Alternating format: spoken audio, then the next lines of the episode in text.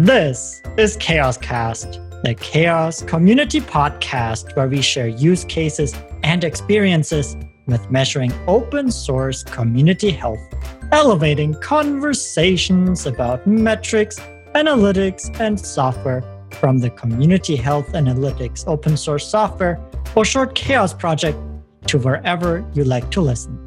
Welcome to this episode. This podcast is sponsored by our friends at Sustain, a community of open source enthusiasts and professionals that care about the future of open source. Learn more at sustainoss.org. On the panel today are Brian Proffitt.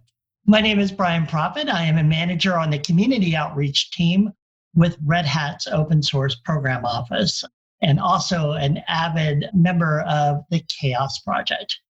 And you were a board member for since the beginning. So thank you for your service and all of your contributions so far, bringing up this community. It was my pleasure. It's certainly a great organization to be a part of.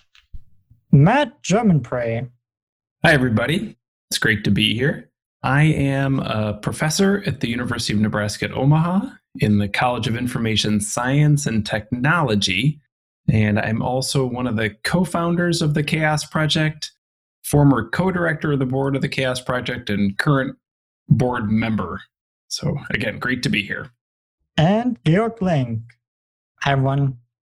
Good to be with you again. I'm the director of sales at Bitergia, co founder of the CHAOSS Project, board member, co director, maintainer of several working groups.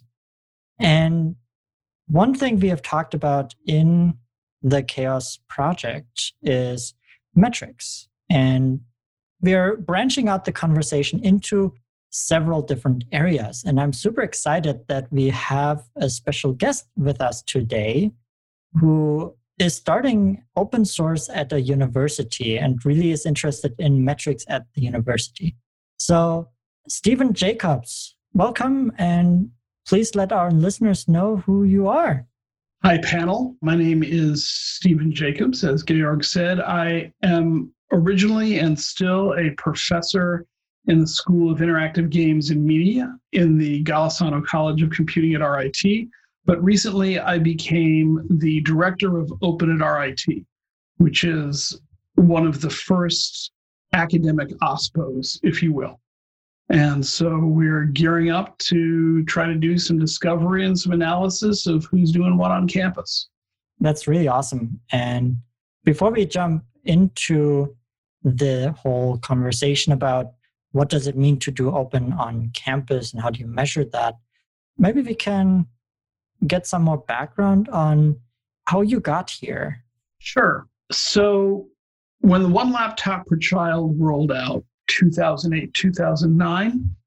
As a games professor, I wanted my students to make educational games for that project. And for those of you who don't know about it, it was an effort by MIT and a group of co conspirators to try to create what was supposed to be a $100 laptop. The economy changed, it became a $200 laptop for the developing world. And it was not per se to give students in the developing world a computer and have them be programmers, but it was to essentially build out the one room schoolhouse. That this device would allow them to access libraries elsewhere that they didn't have, that they would be able to do science experiments when they didn't have a chemistry or physics lab with sensors, that they would be able to do art projects and have a music room when all they had was a one room schoolhouse. I had some great innovative technology. You could look at it, you could take it outside because in lots of places in the developing world, it's too hot to be in a schoolroom in the summer. And it had a special screen that would dim down to be totally reflective so that you could work on it in full sunlight. And it pretty much drove the evolution of the netbook, where up until VOLPC, XO, laptop, there were only these large, heavy laptops, and people saw what was being done with the XO and said, ah, I want one that's that small and that easy to carry around. So we started making games for this community, and the software and the hardware for the OLPC were all open. And so that's how I got my start in open software, open hardware, open writ large. And my students at the end of the first class said, Well, can we have a second class? And then RIT is what's called a cooperative education university. This means that students must have full time paid work as part of their educational program. Go ahead and get all A's in all your courses. If you haven't done your co op blocks, you don't get your diploma. And so then the students said, We really like the project that we made in class. Can we get a co op and work full time on that? So we figured out a way to do that. And then the student said, Could we get a minor in open source? And so we created a minor in open source and free culture. And uh, along the way, we created an experiential program, experiential education. So we had speaker series off and on. We did hackathons before most people at the university were doing hackathons. And then we formalized the co op opportunities into a program called LibreCorps, so that when theres a funder who can support it, we create co ops for students to work with non NGOs and, and humanitarian orgs and things like that. Most recently, UNICEF Innovation and UNICEF Ventures contracted with us to mentor their venture teams, which must produce open technology and open solutions, and how the open source way works, how to prepare for community, how to build a welcoming and easily accessible environment to folks rolling into a project for the first time. Hence my attraction to what CHAOSS does. And so that's where we came from. And when I heard last year at OSCON that Johns Hopkins University was soft launching their OSPO, I went to my university and said, hey, we should create an OSPO. We're not calling it an OSPO, we're calling it an open programs office because people do lots of other things at the university rather than just software. And we didn't want to kind of scare away the art school and the engineering school and all those other folks by saying open source. I don't do software. So that's where we're at. And we've been in business for about two months. Stephen, from your early experiences with the one laptop per child time, what are the things that are still relevant today with the work that you're doing around open source? What's the connection between where you started and where you're at today? So, the whole humanitarian thread, a lot of the work that I connect the students with has to do with supporting humanitarian efforts or civic efforts. That's continued. Really, OLPC was very community oriented to begin with. It was community mentors to teach the, the teachers how to use the technology, lots of software, lots of enhancements to the operating system, which was written in Python on top of Fedora. And Red Hat was a great supporter, really, not just of OLPC, but of the work my students and I did at RIT for eight or nine years. They helped support the program. Tom Callaway, who's now at AWS, has been a, a great champion for us when Red Hat was involved with the program. So the community thread has always been there, and the humanitarian thread, and the educational thread. And a lot of my incentive, my personal incentive to go ahead and create Open at RIT is really to be able to kind of mentor the faculty and staff of the university the way that I've been able to kind of mentor the students and educate the students all these years to kind of bring the university in as well as an active participant rather than just a bystander. So, Stephen, like you clearly have been working in the open source community for quite some time, and RIT is certainly a fixture within the open source community. I remember when you first announced the open source academic program for the open source minor that you mentioned earlier. That was really exciting. You know, as a journalist, seeing that kind of expansion into the academic world was certainly very exciting. And now you're clearly not resting on your laurels, but how specifically, when you talk about the open source office that you're working with, what are some of the immediate goals for the program that you're launching here or continuing, I guess would be the better word? I know you've got an advisory board, you've got some people that I know that are on the advisory board. So it's really exciting work there. So, can you detail that in a little bit more specificity? Sure. And for people who really want to get into it, the web page that we have, which is www.rit.edu slash research slash open, you can get a link to our charter right off of that page, which lays out what my marching orders for the next two years are. There's kind of two or three different levels to what's going on. There's the the faculty and staff support level.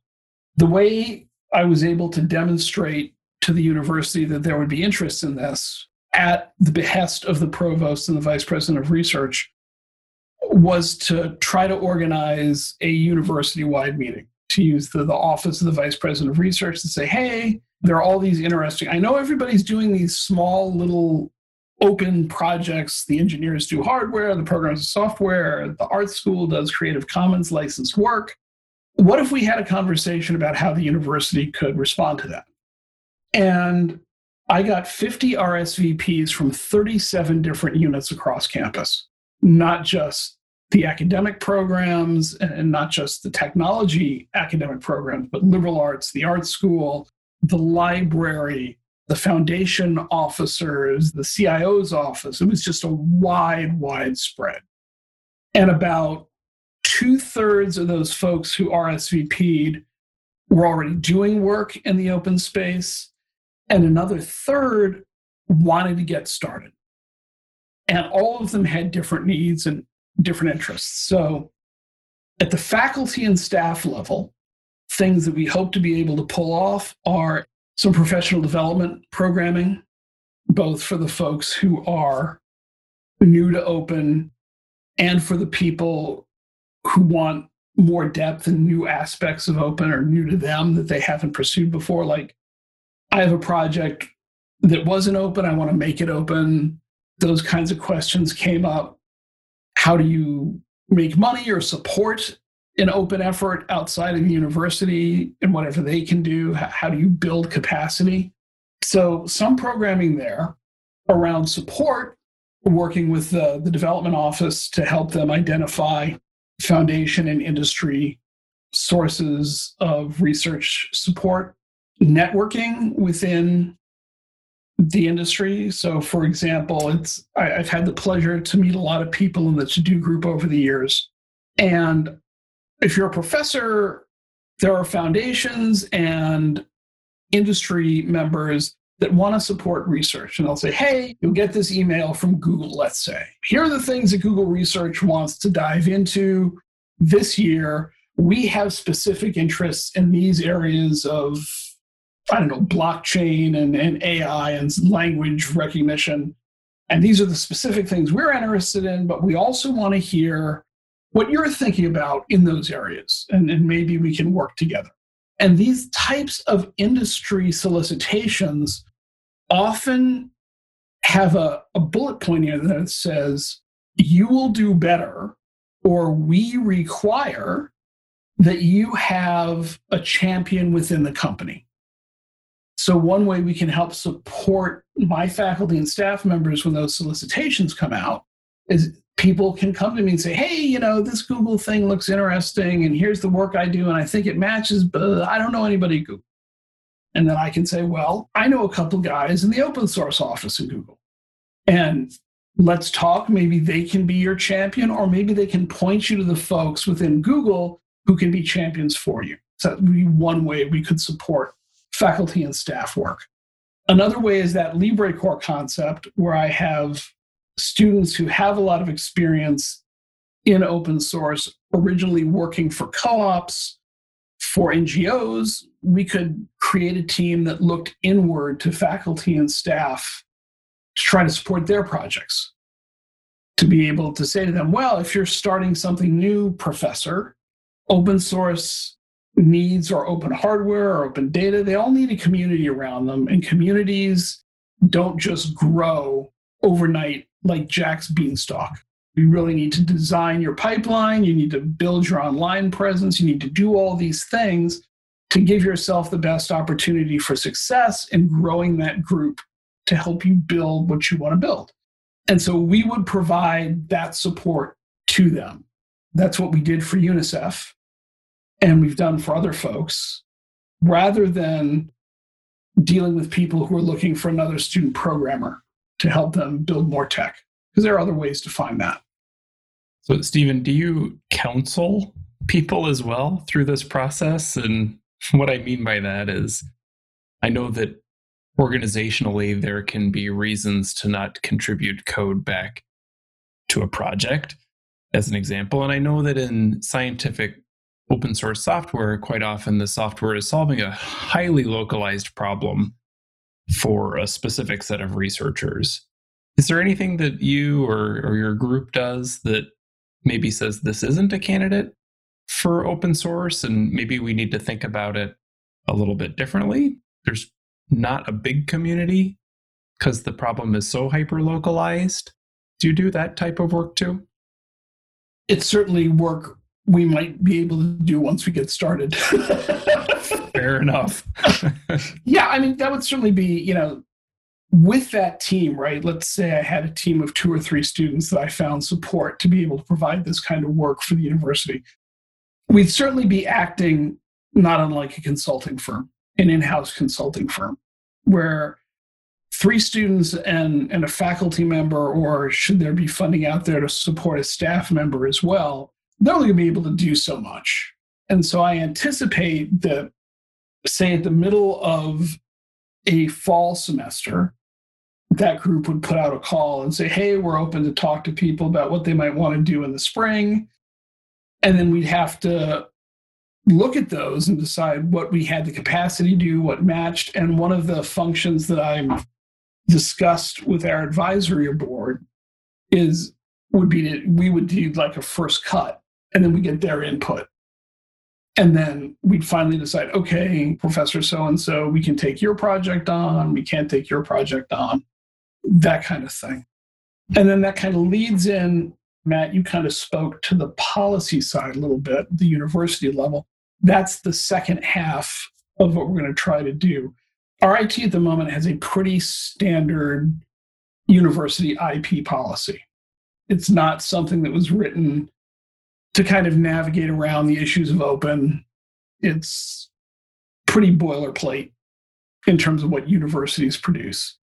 And so helping the university navigate modifying that IP policy or creating a, an IP policy dedicated to open is something that I hope to provide RIT the opportunity to evolve to. This kind of IP questions touch the academic senate, they touch the legal office, they touch the tech transfer office. And I don't want any of those jobs. I, I'm going to be saying to different groups, you know, here are the things we need to think about. Here are some models that other universities have taken. Here are things that you can choose to do either by taking it on as the university yourself or working with outside businesses to try to figure out that people like Bitergia or FOSSA or those types of consultancies. These are ways you can handle this if you don't want to do it internally. But I'm going to try to make very clear that I am not going to be doing that job all the way through.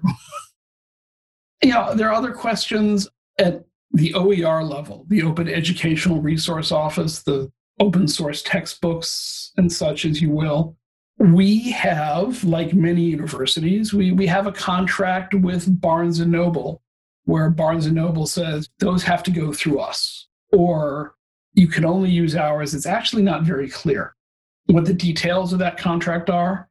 And so trying to figure that out and trying to figure out how to work within what we've established with them that doesn't restrict faculty from doing the kinds of things they want to do. That's another kind of university level policy issue. Tenure and promotions, another challenge.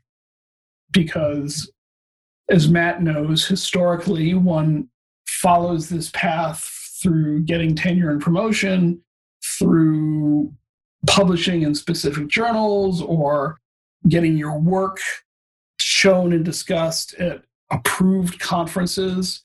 And that's a very narrow window to get into. If all the professors are all going to the same place, even if their stuff is meritorious, it's hard to get through the door. It's a long process, it's a challenging process. And for open work, whether it's open data or open hardware, or open software, we don't really need to prove that our work has had impact that way. We can say, look, here's how many people are using it, here's how many people are, are forking it, here's how many people are contributing to it. We're really having impact, and we can get that just from our analytics and our metrics, which is why I'm here to start this community helping me try to figure out what all that means in an academic context. So at the university level, the university says there will be a process by which we deem people's work worthy of tenure and promotion, and that will be specific to each college. So you can't go to the university and say, hey, we should consider this open stuff in the metrics and analytics. We have to say, okay, we'll have to work with every college because in my department, because we used open source, we because we're the the artists and the games people in a college of computing, we're the weirdos who they don't understand anyway. So they don't understand. What do you mean there aren't this many peer reviewed journals that you can get your game published in? And what do you mean that your interactive media project doesn't show up in Google Scholar, right? So we have a document that's a rider to our tenure process. It says one of the ways we demonstrate impact on our work is through open source. Then there are other colleges that say, thou shalt be published in a journal, and nothing happens until thou art published in a journal. While open source software today is powering critical infrastructure, the open source ecosystem as a whole is rapidly changing, facing challenges for governance, maintenance, maintainer burnout, funding, marketing, and more. Are you concerned about these things for your open source software too? Well, in the Sustain community, we discuss these challenges and share solutions for how to sustain open source in the long haul. We meet once per year in person, and the rest of the time we keep the fire burning in our discourse forum. Join our conversations at sustainoss.org and sustainoss on Twitter. So, Stephen, we are now going into the metrics conversation, which is really interesting to all of us here on the call. And you already alluded to this that in the CHAOSS community, we want to have this conversation and bring in others as well who are interested in this.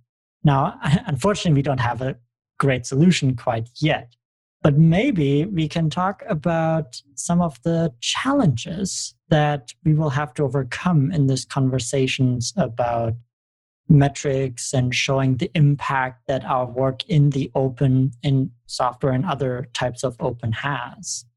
So, at a university level, there are really two groups of people who might be engaged in open work.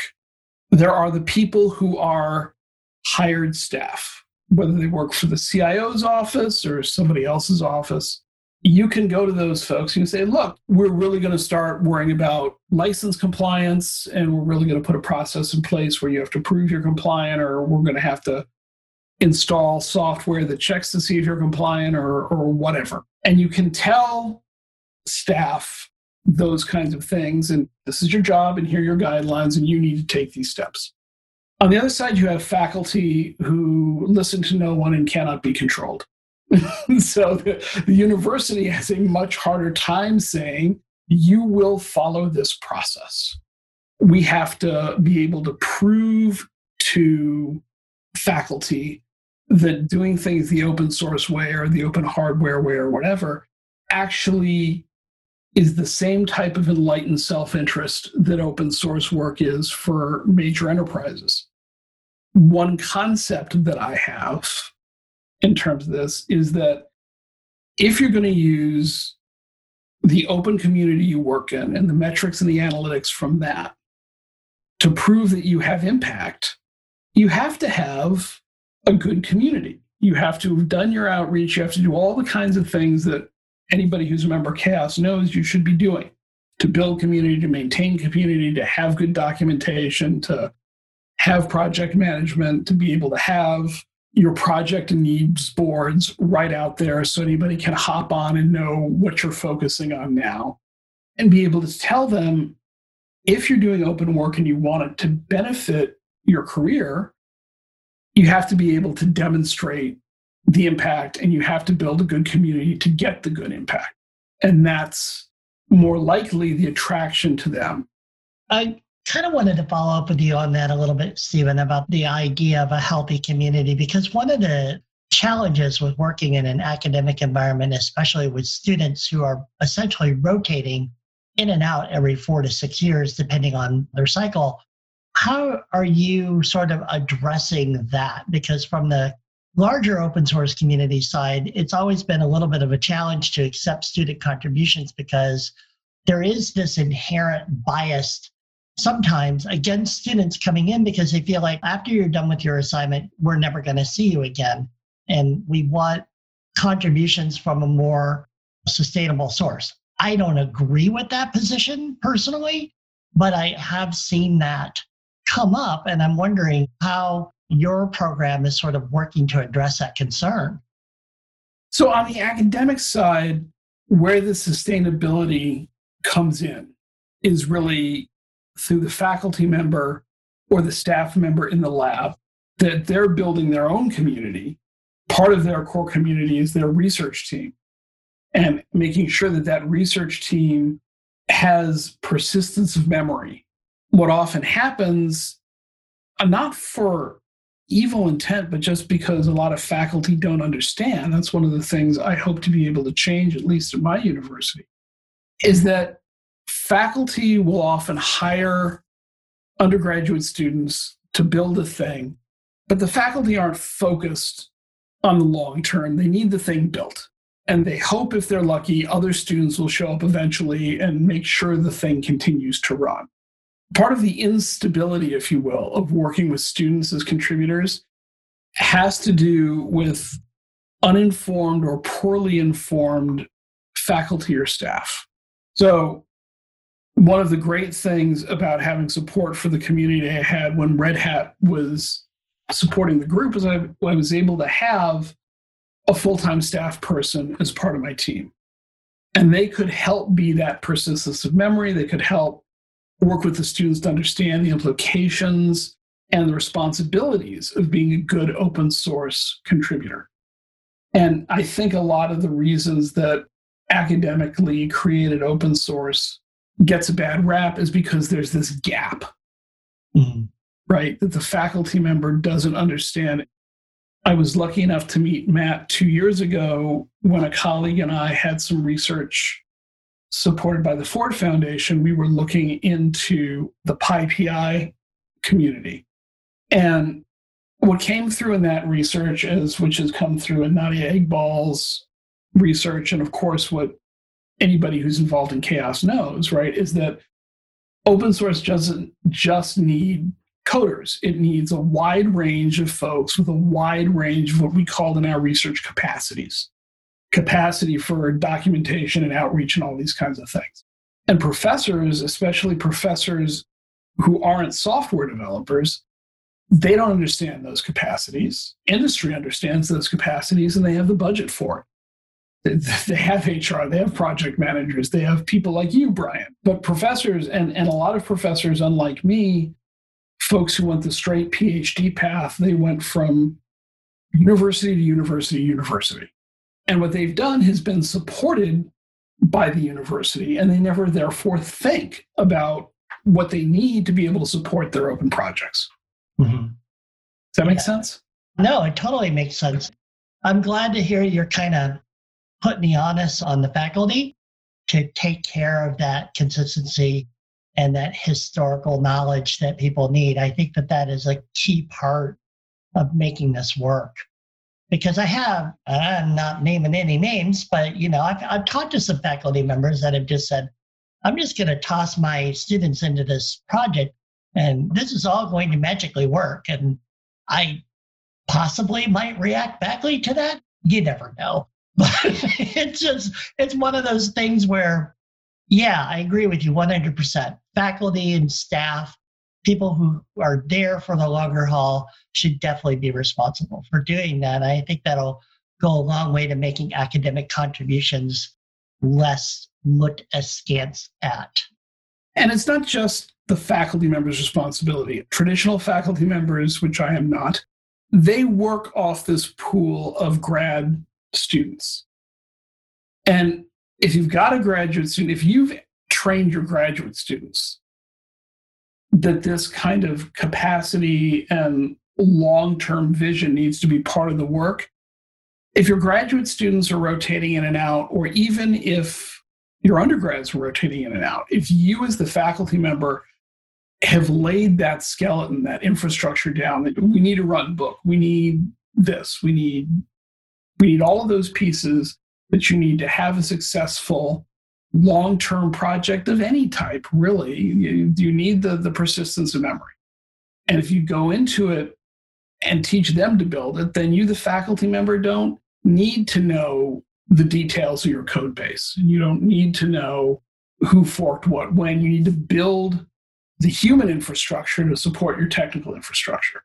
And that's what I have learned being part of open source. I certainly didn't know it when I decided I wanted my kids to make some games. Yeah. And then bringing it back into the metrics conversation, you know, some of the metrics that CHAOSS has put together are talking about like what are the paths to advancement? Because as you say, you can get students to become, if the path is clear for them to become more of a maintainer, then you have also built in a rotating handoff system. So a senior undergraduate student, if they have the path clearly in place, they might be the maintainer on that part of the project for a while as far as the university is concerned, and then hand it off to the junior undergraduate student when she comes up, and so forth. So there are good news, some metrics in CHAOSS that'll kind of help you plot and see if that's working for you. I'm looking forward to to getting involved. And while we've been picking on academia a bit, it's only fair to say that my students have run into the same problem working with open projects. The the key classic story was one of the early things we tried to do was build a video chat program for the OLPC that would be focused on the needs of a deaf user. All of the technology that we use today to meet as we're doing now, all that video technology is biased to audio first, even though it's a video chat program. And so if there's a delay on the line, if you will, right, if you've got a bandwidth drop, we lose video and we keep audio. The deaf need exactly the opposite thing. Mm-hmm. So we're looking into this. It's a complicated stack. And one of the video, the layers we needed to process the video, the students reached out and said, Hey, you know, we really don't understand why this isn't working on this small memory device. And unfortunately, the, response was the oft heard RTFM, right? Go look at the manual. And the kids did. And there was a heading in the manual for what they needed to find out, and then a blank page. So, one thought that I had just listening to the conversation is a lot of what we are talking about with showing impact, building healthy community, managing our projects, that all seems to assume that we are building new tools, new projects, new communities. And from the work that Nadia Eghbal did and that we've just had these conversations for the last couple of years is it's not so much we need a lot of more new stuff. Sometimes it's a matter of maintaining the open source software or other resources, other open resources that we are developing, and just maintaining them and improving them. And I, I was just curious if maybe you have some thoughts on how we can show impact in those areas and what kind of metrics we might be able to develop to say, hey, we are doing good things in the maintenance of work that is not originally our own. So I do think kind of depends on the role you have as a maintainer, right? I mean, if you're an engineering guy, it's here are the commits I made or here are the bugs I fixed. If you're a documentation person, I upgraded or, I filled in the blank page on this manual. I think there are different ways to do it. And it's interesting that you point out to that, Georg, because there is a whole community of professors called Teaching Open Source. And they do things a lot differently than I do for good reason. I address students university wide multidisciplinarily. And so new projects is one of the way I get them to understand open source. Most of these other professors are CS professors or other IT professors, and their goal is to get their students productively lost in code, to find communities that will help be patient with students and mentor the students so that they can dive in to a large code base and, and understand what's going on. So it's slightly different, but I think those folks do a great job of that. Awesome. We'll find a link and put it in the show notes for that. So we are coming up to the end of our podcast episode. And we always like to end with a value add or picks, something that has brought value or meaning to your life recently. This can be something open source related, something metric related, or just anything really that you think you would like to share with others. I can go first. Today, I'm really grateful for crock pots. I just made dinner during my lunch break because I have meetings all the way to where we have to eat, and so I can cook dinner ahead of time. Who wants to go next? I'm definitely gonna keep harping on this. I think this is my value add from the last episode I was helping on, and just be cognizant of your time. It is the most valuable resource that you have. We are all inundated with COVID time at this point, wherever you are in the world, it's affecting your life in some way or another. And I just urge you to be mindful. We talk about community health all the time, but individual mental health is so important. And I cannot urge everyone enough. Take the time to reset and relax or whatever you need to do. It is that important. This has been a long, hard road to walk. And I think that all of us deserve to give ourselves some time and a break. And I'm going to piggyback on Brian a little bit.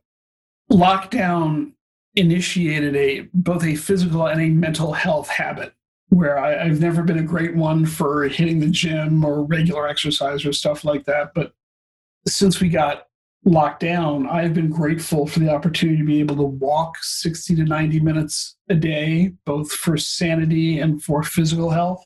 And I just, because I live in Rochester, New York, I just bought a treadmill before everybody decided to buy a treadmill so that I could keep walking inside when I couldn't walk outside anymore. So I guess I'm grateful for the treadmill, but I think I'm also grateful for that same kind of mindset that Brian has has put forward about self care is huge. I think that's all well said. I think my shout out, I'll go with the Omaha Humane Society, who helped me find my lost border collie puppy about a week ago.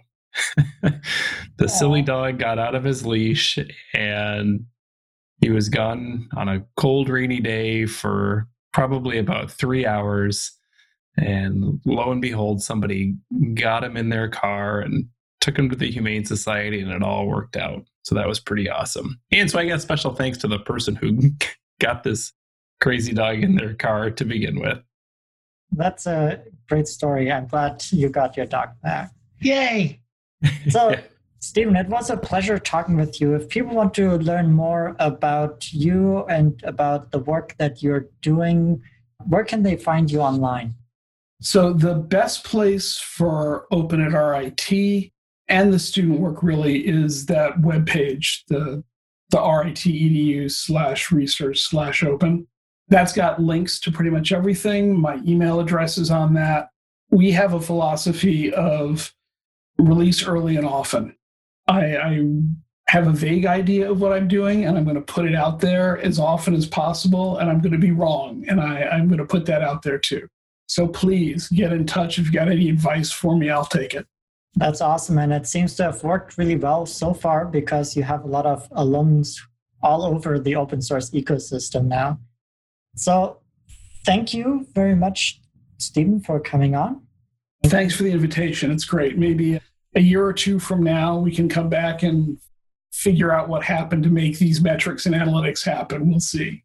Yes, keep the conversation going in the CHAOSS Project. Thank you, Matt and Brian, for coming on as panelists today. You bet. Yeah, you're very welcome. It's always glad to uh, talk to everybody and even catch up with Stephen because it's been a while. Brian and I have been running into each other for about 10, 12 years now. So it's good to see him again. yeah, actually, literally, I'm very clumsy. So, and finally, thank you, dear listener, for joining us today.